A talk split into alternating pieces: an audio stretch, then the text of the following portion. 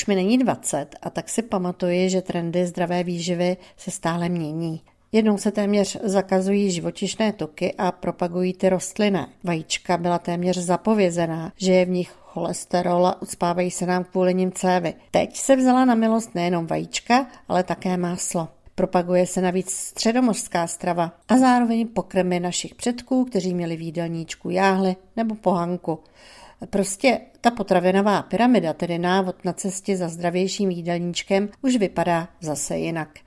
Zašla jsem proto za lékařem Davidem Frejem a zeptala jsem se ho, proč se ta potravinová pyramida tak mění. Za posledních několik desítek let se vlivem různých zájmových skupin, zejména třeba potravinářských, mění pohled i odborný, protože je prokázané, že ta první pyramida potravin, která vznikla v 70. letech, že do ní zasahovaly různé lobistické zájmy, nikoli jenom vědci. Teď se vracíme k tomu, co jedli třeba naše babičky, prababičky, z důvodu toho, že v podstatě se jedná o nějaký přístup, který více odpovídá tomu, jak harmonizovat náš organismus. Já jsem v jedné z vašich knížek četla, že cesta k zdravému životu není jen o jídle. Já jsem uváděl příklad dlouhověkých lidí ve Středomoří, kteří nejí zas tak ukázkově, že by se řídili nějakýma tabulkama, ale je tam nějaká sounáležitost, komunita, je to vliv psychiky, emocí, pohody, určité relaxace, kterou my tady nemáme takovou. To znamená, že zásadní je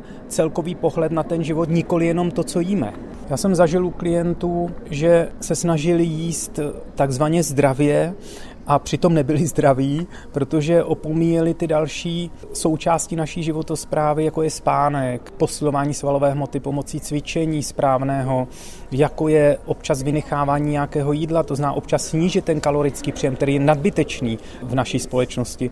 To znamená celkově jde o takový ten, jak se říká, holistický, protože já se věnuju holistické medicíně, celkový pohled na životosprávu, nikoli z toho vytrhávat jen některé části, jako je jídlo nebo jenom cvičení, takový celkový pohled, který souvisí, ale jak jsem zmínil, s tou psychikou a s těma emocema, protože v těch oblastech dlouhověkých lidí, on je to trochu taky mýtus, ale v podstatě tam zásadní je ta komunita, ta relaxace, pobyt v té společnosti, ta sounáležitost. Nejsem zastánce dlouhodobých půstů, protože tam dochází k různým problémům, ztráta svalové hmoty, zpomalení metabolismu, ale krátkodobý, já třeba dělám 24 hodiny jednou týdně a vyvažuju to potom dostatečným množstvím bílkovin ve stravě. Může člověk občas vynechat večeři nebo snídani, to znamená, nejedná se o nic tak náročného, že by to nebylo vhodné pro většinu lidí. Samozřejmě jsou výjimky, malé děti, těhotné ženy, ale v zásadě nám stačí během týdne občas vynechat nějaké hlavní jídlo jako snídaně nebo večer.